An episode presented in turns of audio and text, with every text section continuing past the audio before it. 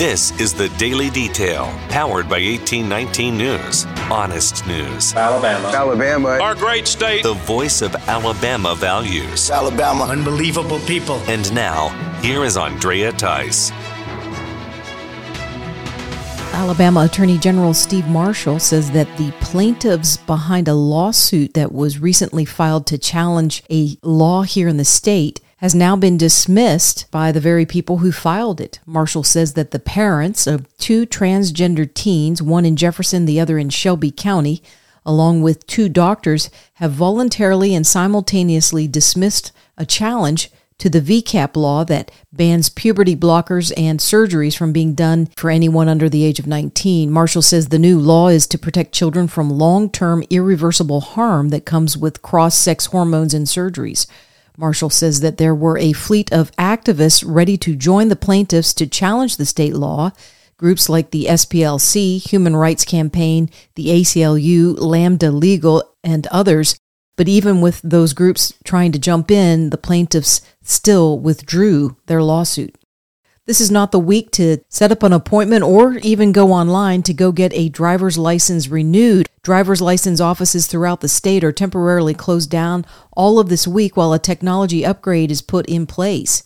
The Alabama Law Enforcement Agency says that the computer systems used in these driver's license offices have not been upgraded in almost 20 years. The new technology will make some renewal processes easier to do online. The offices will be back up and running by April 26. During the downtime, the state examiners will still be conducting road tests for those who are getting a regular driver's license or a commercial one. A two-day sting operation in Chilton County has brought about 7 arrests for human trafficking and prostitution. The two-day operation was conducted to both identify the suspects in the human trafficking as well as to get the victims into a safe environment. The 7 arrests included Michael Brandon Davis, Frank Lee Johnson, Brenton Jacob Herbert, Graham Hopkins Gunn, and Jason Dudley Masingo. 34 grams of meth were also seized in this sting operation as well as almost $9,000 in cash. Police in Birmingham had to deal with a tragic Easter morning shooting that left one man dead. Authorities say that they were called to a house early in the morning on Sunday. They classify what they found there as a domestic argument. Officer Truman Fitzgerald is with the Public Information Division. He spoke with WBRC News following that shooting. Right now, our patrol officers and detectives are investigating a homicide. At approximately 9:30 a.m., East Precinct officers were dispatched to the 1200 block of Stonecrest Drive, a report of a person shot.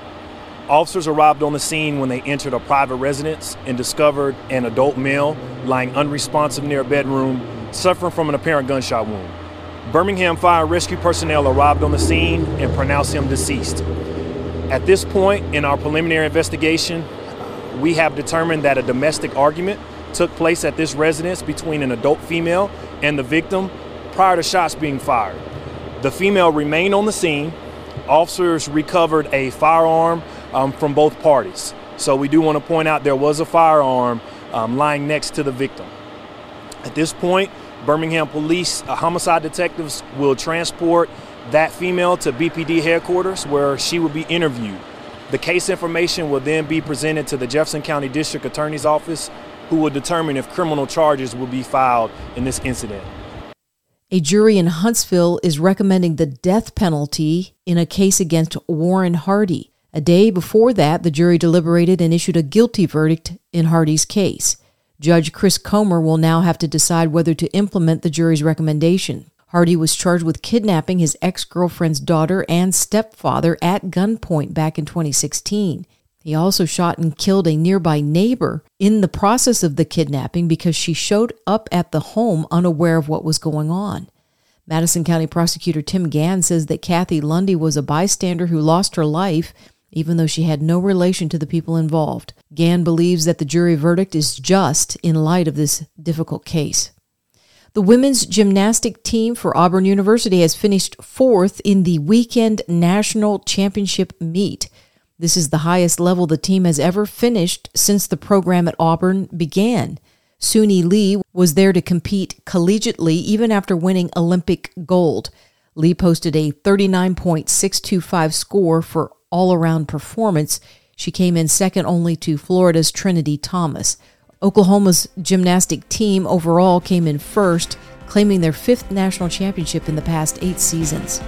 For more in-depth stories affecting the state of Alabama, go to 1819news.com. In national news, an Easter morning shooting also broke out in Pittsburgh, Pennsylvania. This shooting injured 11 people and killed 2 teenage boys. The gunfire broke out during a party that was being held at a rented Airbnb house.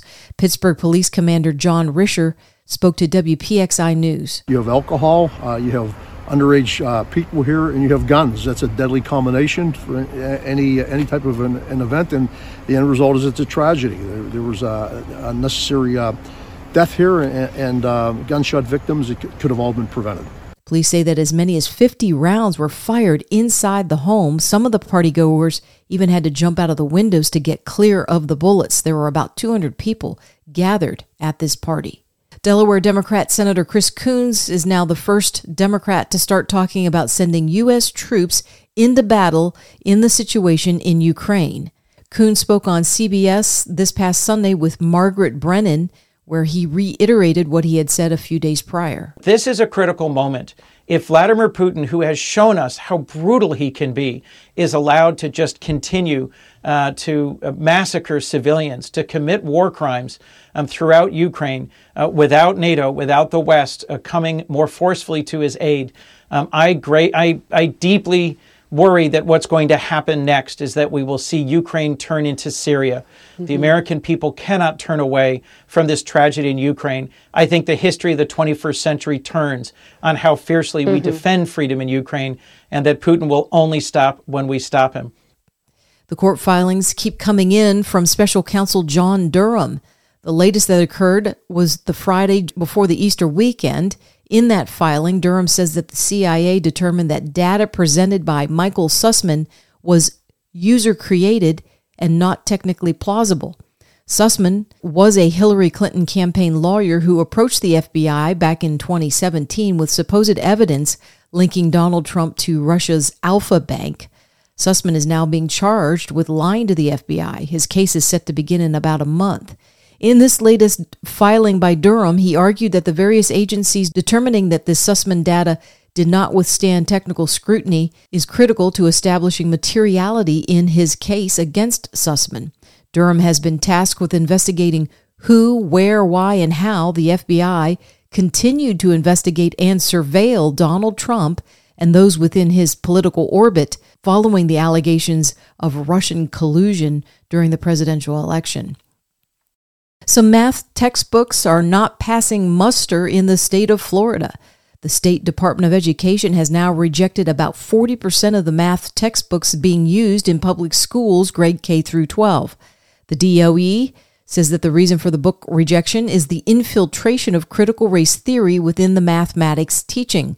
The DOE has done an evaluation of those books in accordance with an executive order that was issued by Governor Ron DeSantis back in 2019.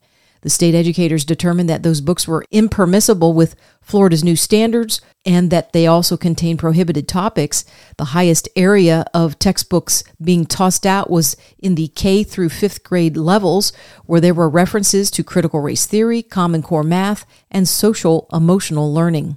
A San Antonio, Texas church gave out 250 Easter baskets to the neighbors in their community. Marbach Christian Church packed the baskets with donations that came in from church members as well as other groups throughout the city of San Antonio. One of the workers, Regina Navarro, spoke to KSAT News as the cars were lining up at the church building to get their special gifts. For Resurrection Day, we decided to go ahead and give 250 baskets, but God blessed us with 275 to give out to the community today. But not only that, to give back, prayer. You're listening to The Daily Detail from 1819 News.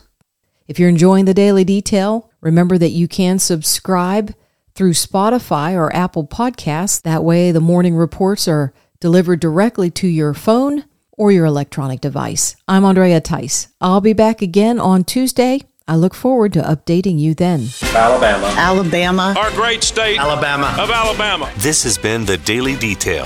For more up-to-date news, go to 1819news.com, where you'll find honest news and Alabama values.